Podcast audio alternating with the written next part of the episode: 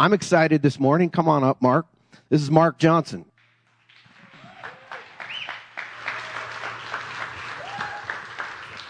Let's see how much turnover there, there has been in 11 years. So he spoke probably our first year of existence. Who was here to, for that?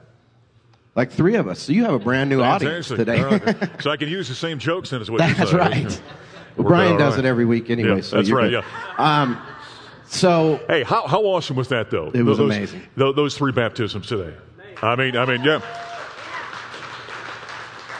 Heaven is elated right now. There's a celebration. And I got to be honest with you, I'm crying back there. Since my granddaughters are born, I, I cry at everything now. And so I'm, I got tissues in my pocket in case it starts out again. But uh, God bless you guys. That's awesome. That is fantastic. Well, I need to let Mark know that I have a granddaughter too okay. that, I talk about every week. So right. they, they, they, know that and that I've been to Israel. So, um, Mark, I know we've, you're the radio voice for CU football and basketball, but yep. you have a title at KOA, right, as well? Well, I'm not with KOA anymore. Oh, so uh, six years ago I left KOA. Last time I talked to you guys, I was still the sports director at KOA. Moved from New York in 2004 to come and be part of KOA as a sports director and be the voice of the Buffs.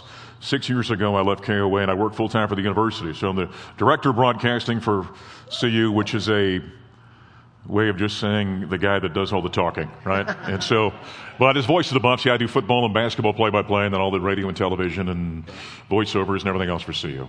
Well, we listen to the Buffs in our household all the time, and when you left me a voicemail, I was had to look around, think the radio was on or something. But um, I got a question for you. Do you have any eligibility left for college sports? Uh, yeah, actually two years. I played two years of college basketball, then a back injury into that. So. Well, I was going to say the Buffs could use you at tight end. I forgot how big you are, like well, edge yeah, rusher. I always tell people I was a college basketball player, and as I got older, I grew into a football player. So, like like a lot of us do, right? I mean, you get bigger. And um, what's your most memorable, you know, in, moment in broadcasting that you look back and think this was just incredible? Well, I had the opportunity you know, it's kind of funny how, how the Lord works in things. Uh, my wife and I grew up in North Dakota, right? So small state, looking for an opportunity. And when I was coming out of high school, I, I thought really about doing three things. I was, I thought a little bit about being a coach and a high school teacher, but really it was being a sportscaster, a pastor. And my old joke has always been the Lord knew that nobody needed the Lord more than the media did, so that's where He sent me, right? And by the way, it's darker than you think it is in the media, all right? Let me make that very clear. Well, when I got the KOA in 2004, Steve Kelly and I made a beeline for each other. Steve Kelly, you guys remember him for a long time. Steve's a very strong believer, legitimate believer. And, and I think we were about the only two believers in the building, and we kind of clung to each other. But as, as things worked, I, in, in 2000 and, uh, let's see what, in 2002, I got a job. There is no earthly explanation why I got it.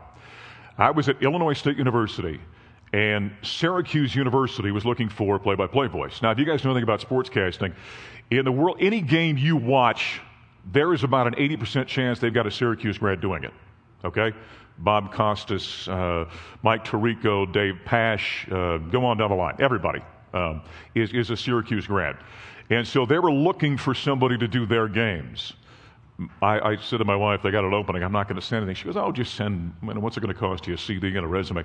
So I sent it, and by the grace of God, got that job. Six months later, Carmelo Anthony walked on campus the same time I did. I'm calling a national championship, which got my name and voice all over you know, ESPN and CBS, and kind of had an opportunity to go a lot of different places in the country. But so I got to call the national championship. That was Syracuse and Kansas. Any Kansas fans in here? Probably, probably are. I get booed every time I go hunt in Kansas. Um, but I, I, called that. And so anytime you, I mean, there's some big moments for CU, obviously, winning a Pac 12 championship in basketball and some of the great upsets we've seen, although I've, I've called about the darkest period in Colorado football history. Uh, but Prime's here, don't worry. Um, but anytime you get a chance to call the last game of the year in your sport, and then I happen to be on the winning side, you know, that, that's, that's kind of magical when you get a chance to do that. Um, you kind of addressed it a little bit, but last thing I wanted to ask you was like, how do you see your your faith influencing those around you in the media, or what's that really uh-huh. like on a day in and day out basis for you? Well, number one, the media is a dark place, as I said. Number two, I don't know if you know this or not, but being a believer in Christ is not necessarily a popular position to be in in Boulder. All right? You can laugh at that. Go ahead. It's true. And and so You know, I, there was a great man though that walked that path ahead of me named Bill McCartney. Okay, and and I'll give you a quick story. So, uh, two, three, four years ago, there was a, a complaint filed against me with the university, and they called me and we had some meetings, and I won't go into the details of it. But what it was is basically um, what I say in the air. My faith is a huge issue. And so, even today on social media, the fact that this was promoted as Voice of the Buffs Mark Johnson, there are those in Boulder get very upset about that. That I shouldn't be allowed to use that title when I speak at a church or preach at a church. And, you know, praise God that there's been some good people there that, that kind of back me up. And they, the administration has said that, you know, essentially, listen, that is his job title. We're not sponsoring it. So when he does go out and speak on behalf of the gospel, that's a personal thing. That's one of the most difficult things, is that my openness with my faith causes problems. During that meeting, as we were wrapping up, I said to my superior at that time, I said, and I'm sorry about this, I'd imagine you probably get a complaint every once in a while. He said, We get more complaints about you than anybody in the, in the institution. For that reason, because I'm very, if you follow me on social media, you, will notice if you follow me on social media, you're going to get a lot of the gospel, a little bit of buffs, and I'll bore you to death with my granddaughters. Okay, that, that's the three things that you're going to get from me. But because of that, and then working for a public institution, there's some conflict there that happens every once in a while. Okay. Yeah. Well, guys, Mark Johnson's got a message for us, um, us fathers, grandpas, father figures, and then uh, we're going to do a little blessing at the end for, for all you dads. So I'll turn it awesome. over to you. Thank right, you. Scott, thank you. Well, it's, uh, it's a treat to be here today. And I do, despite the fact that it's not a popular opinion, I bring you greetings from Boulder, Colorado even though I don't live there. I live up in Evergreen, so I'm a little ways away. May the words of my mouth and the meditation of my heart always be acceptable in thy sight, O Lord, my strength and my Redeemer. I say that before every single broadcast because I figure there is an opportunity, even though it is a game broadcast, and for me, the broadcast is always the purpose of why I'm there. It's never about me, it's always about the buffs, it's about the game, it's about the ball, the score, the time, all those different things. That I try to have as my mindset before I go any broadcast because I think there's an opportunity somehow, some way, I'm just going to be open. I always say you got to be fat, faithful, available, and teachable. Now, as we've gotten older, many of you like me are a lot fat in a different way, right? But faithful, available, and teachable. I always believe there's an opportunity within that broadcast for me to express something or be used by the Holy Spirit in order to touch someone. I had a pastor years ago that sent me a letter, and he said, um, I appreciate that you are a believer, and I believe you're a believer because I hear it when I listen. So somehow the Lord uses that. I don't know how it is all the time. But uh, I think it's a great opportunity when Scott dropped me a line and said that he'd like to have me come and speak today on Father's Day. I was kind of tickled about that. And by the way, you know, they always say in, in show business, never follow uh, children or animals. I followed children and baptisms today. That's got to be markedly worse, don't you think? That's, that's not easy right there. And by the way, your daughter's got a great opportunity ahead of her as a comedian, I think. Yeah. She obviously got that comedic timing from her mother. I know that, Brian. But uh, honored to be here to talk about fatherhood today.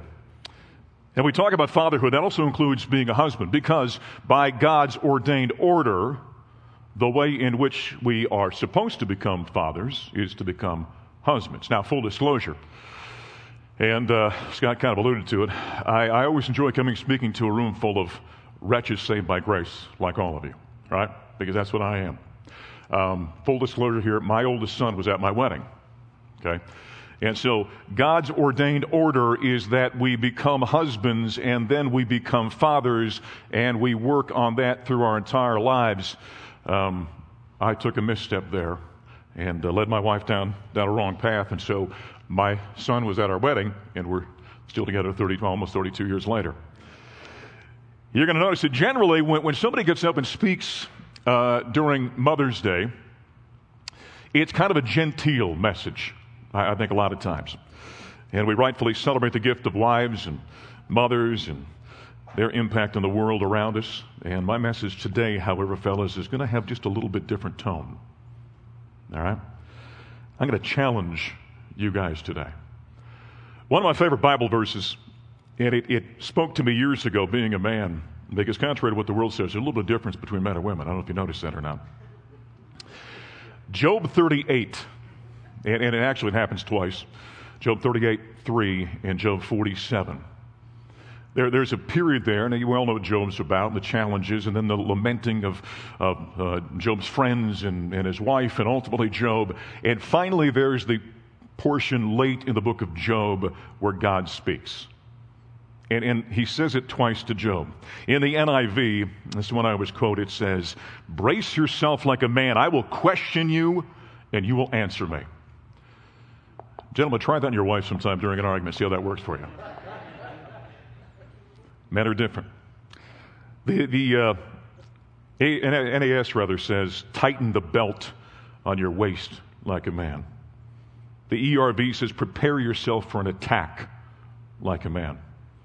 The King James, and this is the one that I, have always loved gird up now thy loins like a man. That's very Braveheart like, don't you think?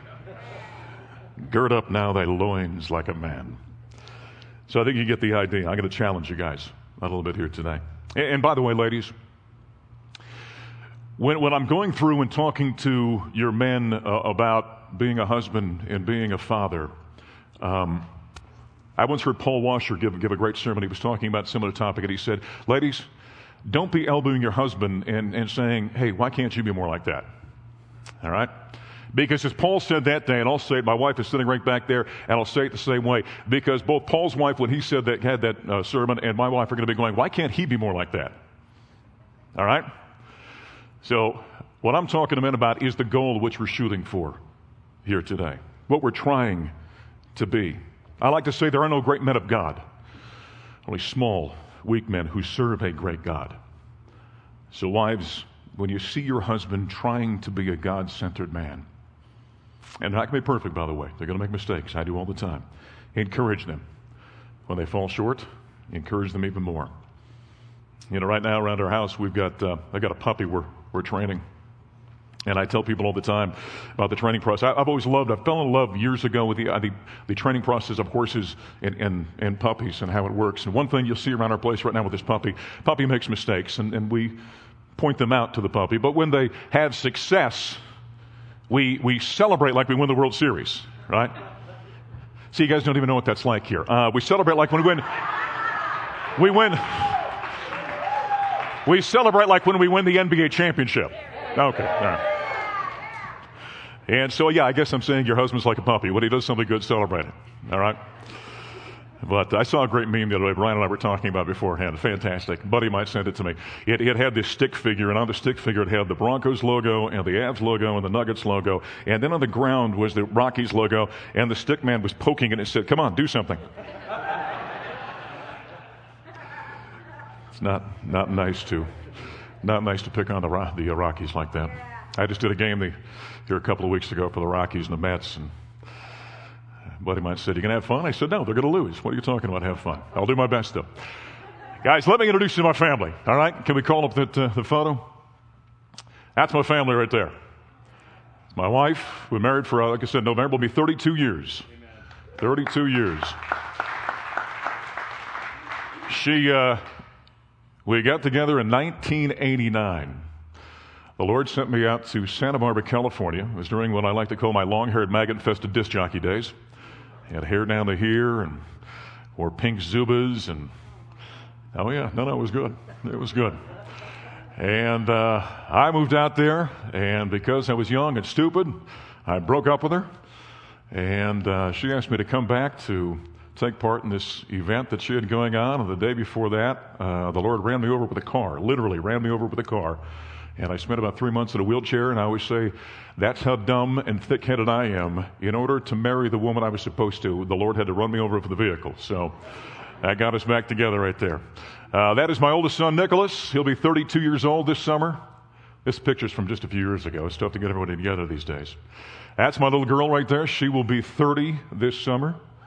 And that is Jake right there in the middle. Jake's the superstar of our family. He's our forever child. He's sitting in the back right now. When you walk by him afterward, he's got earbuds in all the time. Every time you will see him, he's got earbuds in. Walk up and ask him what he's listening to. See if he answers me. Jake, what are you listening to?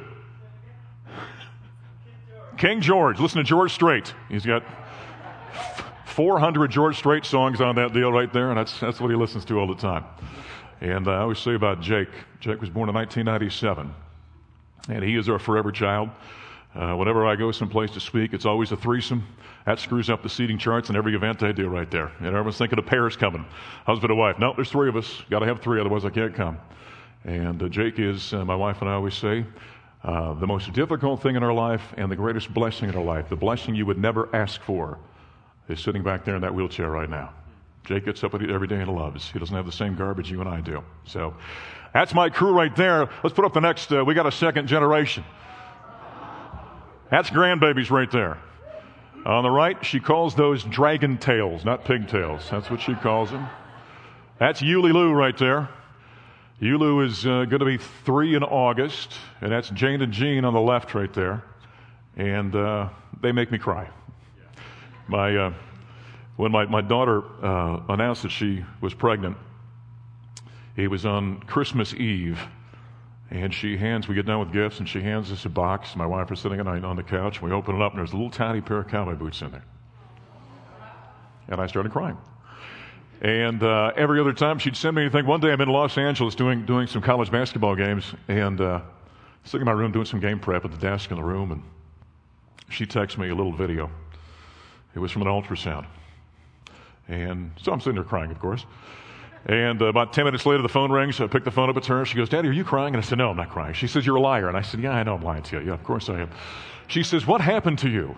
She said, My entire life, you were such a hard case. You never cried. I never saw you cry. You were tough. You were mean. You were on and on and on. And what happened? And I said, Well, my job as a father was to guide you and protect you and love you and lead you and all the different things we do as fathers. Now that they're going to be your babies, my job is just to love them, right? And help you along the way. So, yeah, that's the grandbabies right there. They are, they are something. All right. Let's get into being a father and a husband, shall we? You know, in, in every aspect of our lives, gentlemen, without exception, where we have to start, and in particular in these roles of being a father and a husband, is with Jesus Christ as your Lord and Savior. That has to be the start. It has to start at the gospel of Jesus Christ. That has to be the center. We just saw uh, the, the, wonderful woman who came up and, and was proclaiming, talking about her whole life and thought it was the universe and, and now knows it as Jesus and the Holy Spirit and on and on. That has to be the starting point. You can be a solid father without it. You can do a nice enough job without question. But you're not going to be a complete God ordained father or husband without Jesus at the center. My favorite Bible verse I remind myself of this all the time. 1 Corinthians 2 2. Paul writes to the Corinthians, I resolve to know nothing but Jesus Christ while I'm with you. That was his commitment. I resolve to know nothing while I'm with you but Jesus Christ and him crucified. The essence, the actual building block of the gospel of Jesus Christ. And, and then what did our Lord say in, in Matthew 33? Seek first the kingdom of God and his righteousness, and all these things will be added to you. Think about those two verses right there. Those two I resonate and I think about and I meditate on all the time. I need to focus on Christ and Him crucified and seeking the kingdom of God. And in that chapter in Matthew 6, by the way, what God's talking about, He's talking about anxiety, right? We get caught up in the world and on and on and on. And He basically is saying to us, focus on this. And just before he's talking about, you know, dress and, and, and food and that kind of thing, he says, focus here. And everything is going to be added to you when you're focused on Christ, when you're focused on the gospel. That's going to lead you where you need to be. That's why I say it has to be the foundation on whatever you're doing, in this case, being a father and a husband. That has to be where you start. Because if you're not starting there, you're missing the mark entirely, and you cannot fully become what Christ has created you to be in terms of being a father and, and, and a husband. I believe there are four roles on being a father and a husband. My wife loves alliteration, so I've gone with four P's. Guys, ready? First one's prophet. Okay? You have to lead your family scripturally. You know, it says in Ephesians 5 that, that we as husbands are to wash our wives in the water of the word. What do we just see here? Right? We need to wash our wives in the water of the word. You have to scripturally lead your family, which means you have to be in the word of God. You have to be there. You can't possibly know what your role is. You can, you can understand a secular worldview of what a father and a husband are to be, but unless you are in the Word, you do not understand what God created you to be as a husband and father. You have to be there. That is undeniable. Secondly, you have to be a priest. And that is leading your family from a prayer standpoint. Now, now, guys, this, this is so difficult. And, and I'll tell you what, I'll be real, real frank with you. I struggle greatly with prayer. I, I think it's, it's one of the more difficult things. And, and there have been many wonderful men of God that I've read about that struggle greatly about be, having a strong prayer life. I don't know about you guys, but, you know, I'll shut that door and get down on my knees and I'm like a, I'm like one of those, that puppy I'm talking about, right? I get in there and I'm going to focus and I'm going to pray. Lord, I am here. Oh, I got to mow the lawn. right? You guys get that? And then I'm wandering off and I'm thinking about this. I'm oh, Mark, come on, get back here. It's not easy. It is not easy. Prayer life is hard. It is enormous amount of work. I'll tell you what, though, it's something you have to do. And what I mean by that, I, am if, if, you struggle with it, it, it can be as simple as you have to be the man when you sit down with your family to eat. And by the way, get them all together and sit down and eat. Lead them in prayer. There's your starting point. The next one, if your children are young, lead them in prayer before they go to bed. And do so earnestly. And, and, and you can start out with, you know, there's, we, have got a a couple of prayers we do with Jake. Jake's communication is very rote, so we, we do that frequently. But it, it's a starting point. And then pray with your wife. Well, one, one thing that I, I struggle with greatly as I've worked on this over the period of, uh, period of time is when I'm at somebody's house. Just last week, we were at a relative's home, and we we're there for supper. And it came down to right before we ate, and the wife says to the husband, You need to bless the food. And, and, I understood. Now, now there, there, are different ways this can happen, but he immediately turns and I, I want Mark to do it. Now, I understand. I, am in broadcasting and, and I speak and I preach a lot, and I understand. And, and, so there may be situations, you know, if I was to have dinner at Scott's he may say, hey, as a guest, would you please do this? That wasn't the case here. It was this uncomfortable feeling. He goes, no, I want somebody else to do it. And, and I remember thinking to myself, his name is Jason. I remember thinking, Jason, do it. Lead your family in prayer. It's important, gentlemen.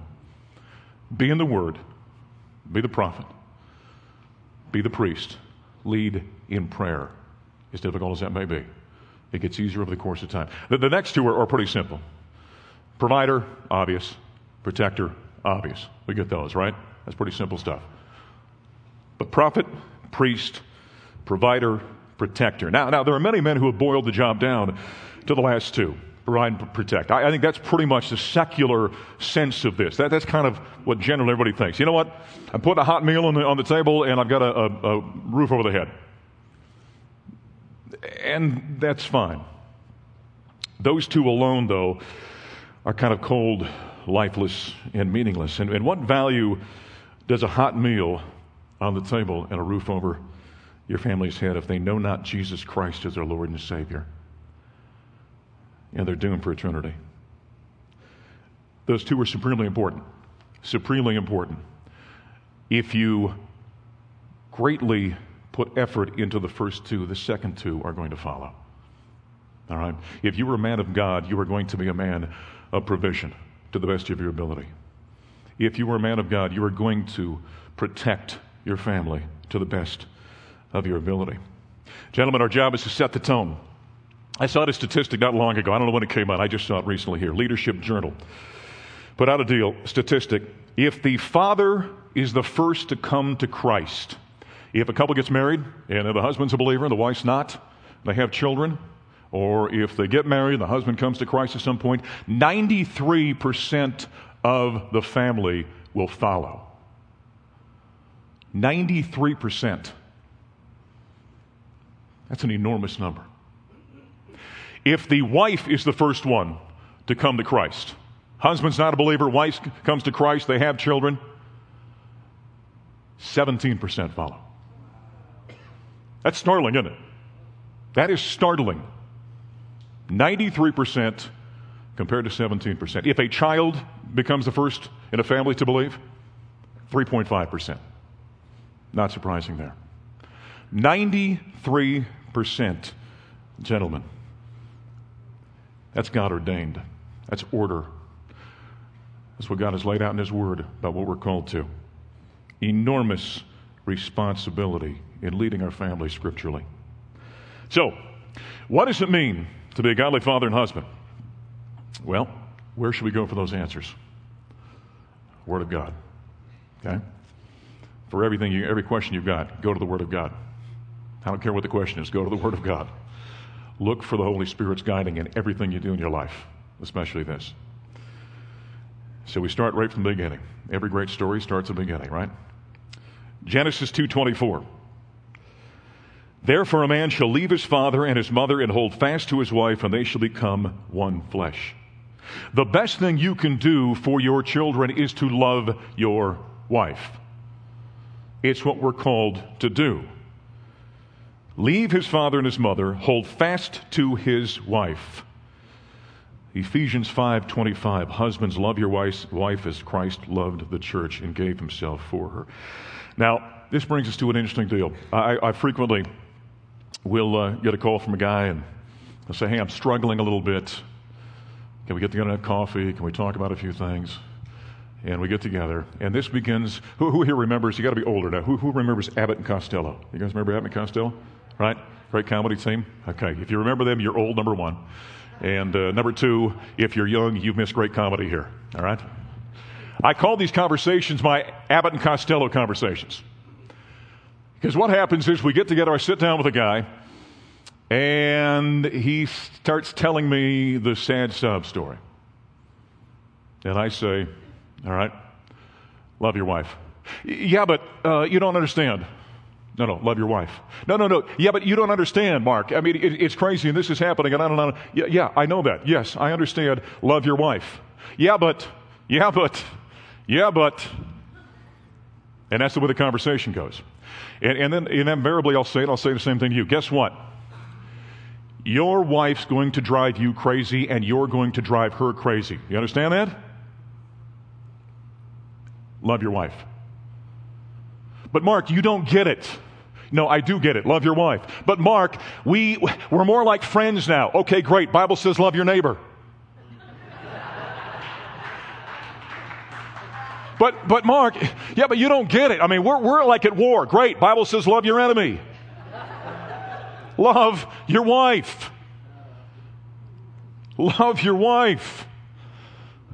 That's the way this works. Let me explain something to you. If your spouse, going back to my puppy analogy, is like a potty trained puppy that smells good all the time, never makes a mistake, you don't know how to love.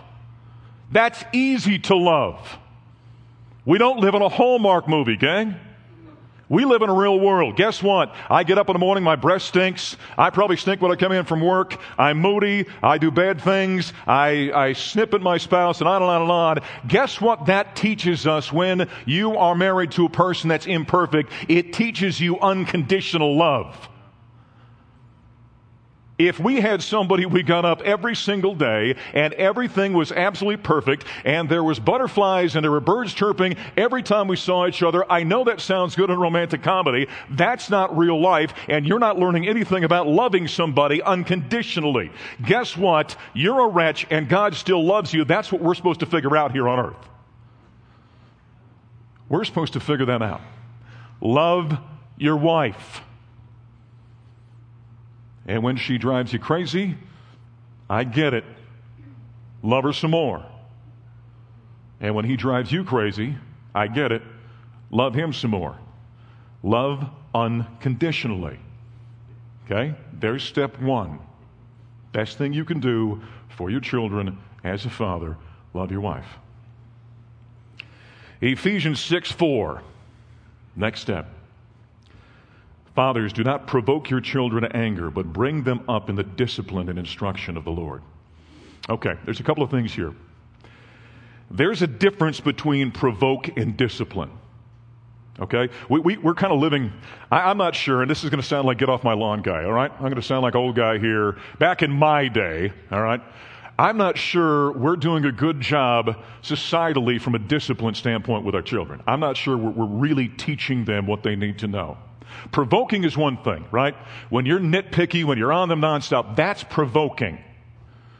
And God's word says don't provoke your children. You have to discipline them. The Bible says that the Lord disciplines us, those that He loves. Okay? And if your children are, especially teenagers, they're going to get angry when you discipline them, right? Okay. That's fine. I'll give you a prime example from our life. You saw my son Nicholas up there. Nick was a great athlete. And he was, I think it was his junior year. And, and Nick had always been a great student. Nick was always, a great student. He's always a straight A guy his entire life. And his junior year, as young men will tend to do, he began to, shall we say, not put great effort into his, his studies. So we get a call one time from one of his teachers said, Hey, listen, your, your son's kind of flirting on the bottom end of a D here. So I called Nick in. I said, Here's the deal. Um, you got a football game coming up on Saturday. This is not okay right? You're the one that set the bar, not me. You're the one that's been a straight A student your entire career. So that tells me this is not an intellectual issue. This would be an effort issue. All right? Anybody who's been an athlete understands that. And so I said, listen, uh, I talked to your teacher. You've got a test coming up on whatever it was, Tuesday, Wednesday, whatever. You've got an opportunity to bolster the grade here. You do well on that. We're going to be fine. Otherwise, if you don't, I'm going to suspend you from your football team. Now, the test rolled around. Teacher calls me, says, nope, didn't do it. So I called Nicholas in. I said, You were suspended on Saturday. He was a two way player, ended up being an all state guy, very good football player. Then I called his coach, and I told his coach. Now, my son was angry with me, number one. I was being terribly unfair. This, by the way, got me the, uh, the reputation and the title around Evergreen as being the meanest stand in Evergreen. Okay? At one point, uh, the kids told us many years later in a science class they were talking about a proton or a neutron that was kind of a jerk neutron, so they named it the Mark Johnson proton or whatever it was. Now, here, here was the, the tough part about this. The tough part about this was that despite the fact that I, as a father, was implementing my responsibility to teach my son a lesson that he needed to learn, uh, his friends, friends' parents, instructors, coaches talked about what a jerk your father is, and this is terrible. But I held the line because that was my job. Okay, I didn't provoke my son, didn't get screaming and holler at him, but I said there are consequences to how you conduct yourself. There are responsibilities. There's a great uh, horse uh, trainer, Buck Brannaman, who, when he trains a horse, uh, went to a clinic years ago, and he, he says, I offer the horse a good deal, but there's an expiration date on the good deal.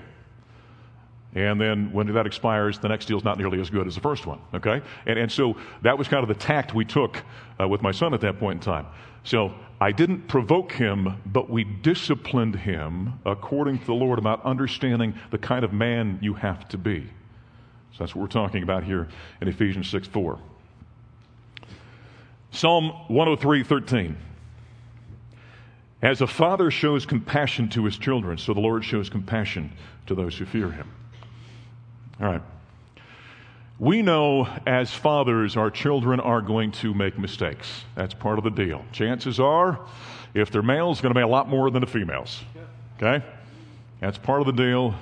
Any one of us could stand up here and give you a long list of missteps we made as young men. That's part of it. My, my daughter, Hallie, up there, is the one of our children we never worried about. She uh, had very few missteps. She was always a phenomenal, continues to be. She's a great mother, great wife right now to our grandchildren, our, our son in law. But we had a little situation with her where she and some friends one night, uh, I was a junior or senior, I don't remember, decided that uh, they were going to try marijuana for the first time and did so in a public parking garage up on the top floor.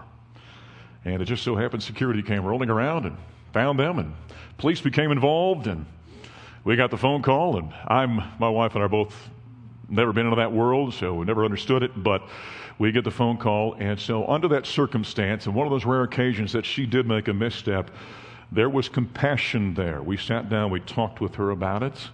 We didn't get all upset and scream and holler and create all sorts of other issues. We sat down and said, okay, do you understand what's happened? Do you understand what the consequences are? And she and my wife, by the way, went to had to attend some classes uh, about that whole deal, which must have been pretty good because my wife's never used marijuana, so they must have been really, must have been really good classes when you think about it. Uh, and then we explained to her, okay, there is a civil set of you know, repercussions, if you will, and there's going to be a family set of repercussions. And so we had to walk down that path as well.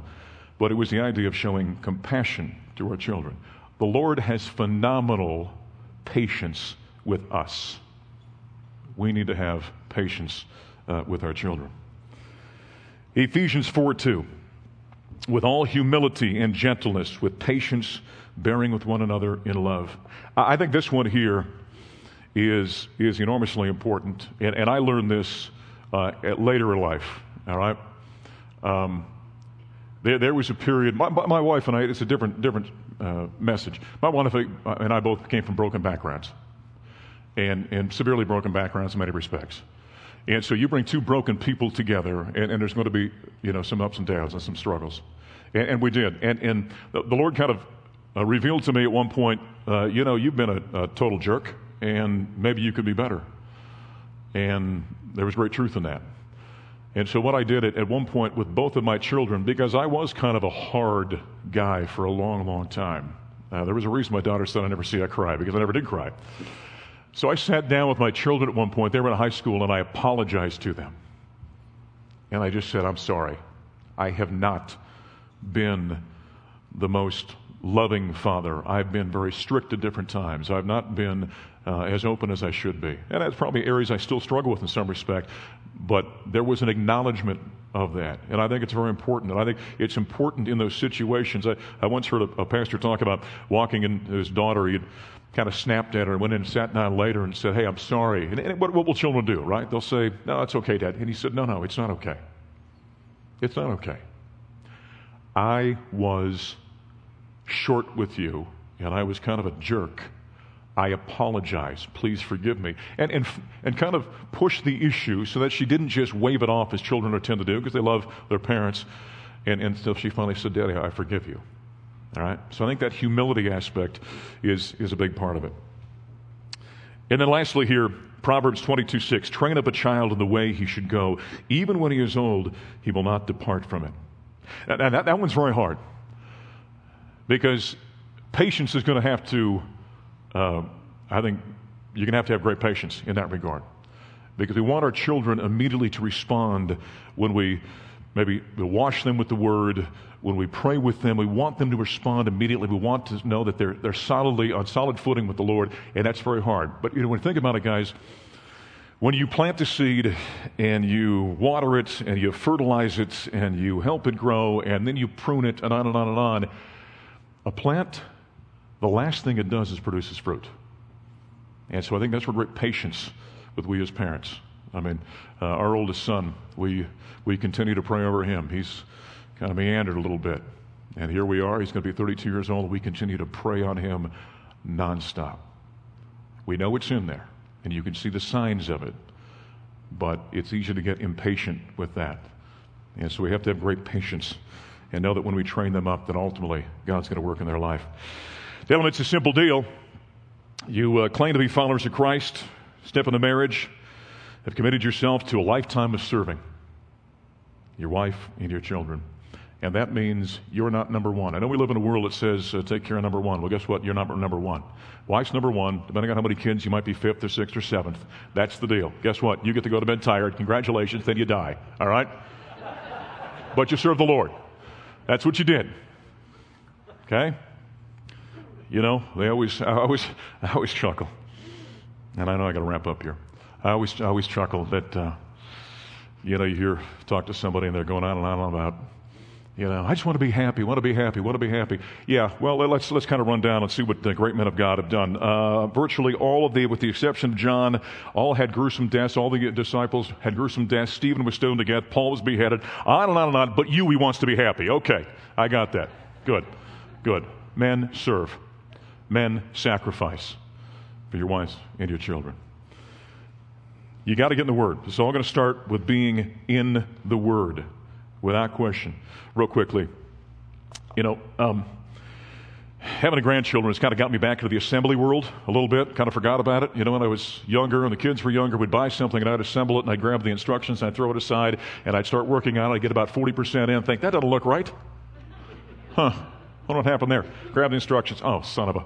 And right, then you got to disassemble everything and put it back together. Well, last Christmas, my, my daughter um, had me put together something because her husband's a fireman. He was off at the firehouse. And I was, as an older man now, I grabbed the directions and was very, okay, number one, put that in there, number two. But isn't it interesting? We've got the audacity. We can't do a, simple project without the instructions, but we've got the audacity to claim that we're followers of Christ and we know who God is, but yet we're not in His book that tells us everything there is to know about Him.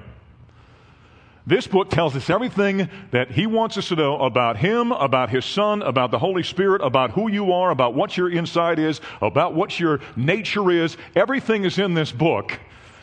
And yet we're not in the book to understand what it all means and how it all works, but yet we're going to claim I'm a follower of Christ.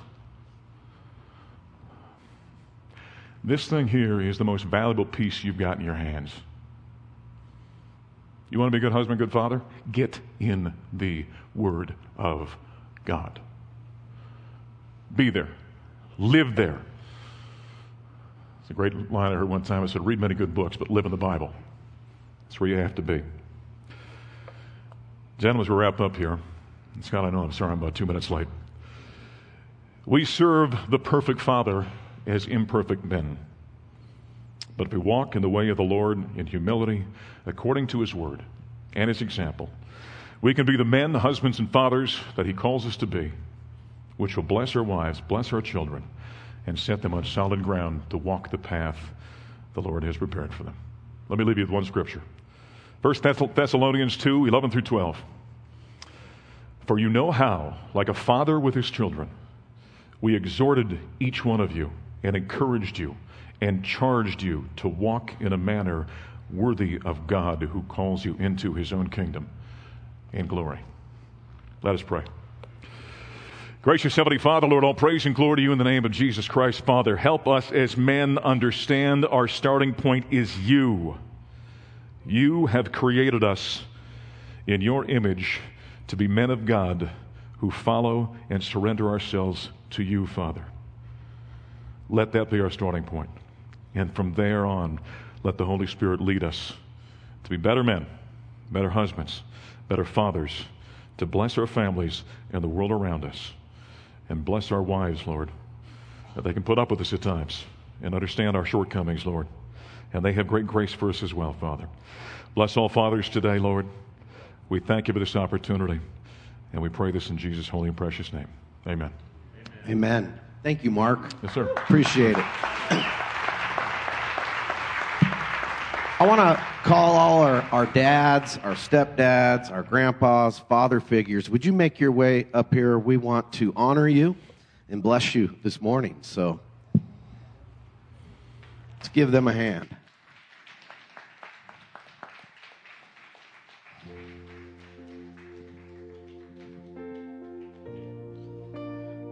Um, before we do that, for all our, our men, women can grab one as well, but we printed up some business cards that are on the table over where the Novation Open invites are as well. And it's, it's called 365 Men. And it's story, real short stories, uh, videos about men throughout church history that sacrificed and served and the impact that they had on the world around it. I think it'll inspire you. A friend of mine created this, and there's a little QR code that you can download the app or, or watch those videos. Make sure you grab one on your way out. Dads, we appreciate you. We do. It's not easy being a man of God in the world that we live in. Um, we got all kinds of craziness going on. And yet, this is our time to be salt and light in a dark world, in a dark situation. So every time You come home from work, you got little kids, instead of flipping on the TV, you help mom, you play with your kids, you serve them, you are growing in the school of Christ because that's what He is our example.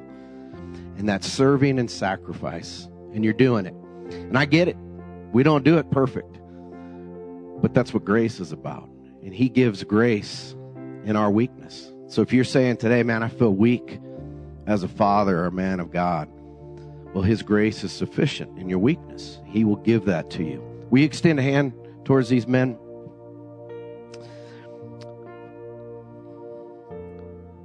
Father, I thank you for these men. That you gave them the calling to be fathers, stepdads, father figures, and grandpas. God, I asked that you would impart faith and hope. Lord, the gift of discernment in their life as they walk with their, their, their wives and their children and their grandchildren, that, Lord, their relationship with you would be first and foremost. And out of that relationship with you, Jesus, seated with you in the heavenly realms, as we're told, they would work backwards in how they serve their families. Bless them on their jobs, bless them in their struggles. And God bless them with just to have their eyes fixed on you, Jesus. You who are authority over all. Let them know, Father, how much you love them and that you're pleased in your sons today. And you strengthen them every day. In Jesus' name, amen.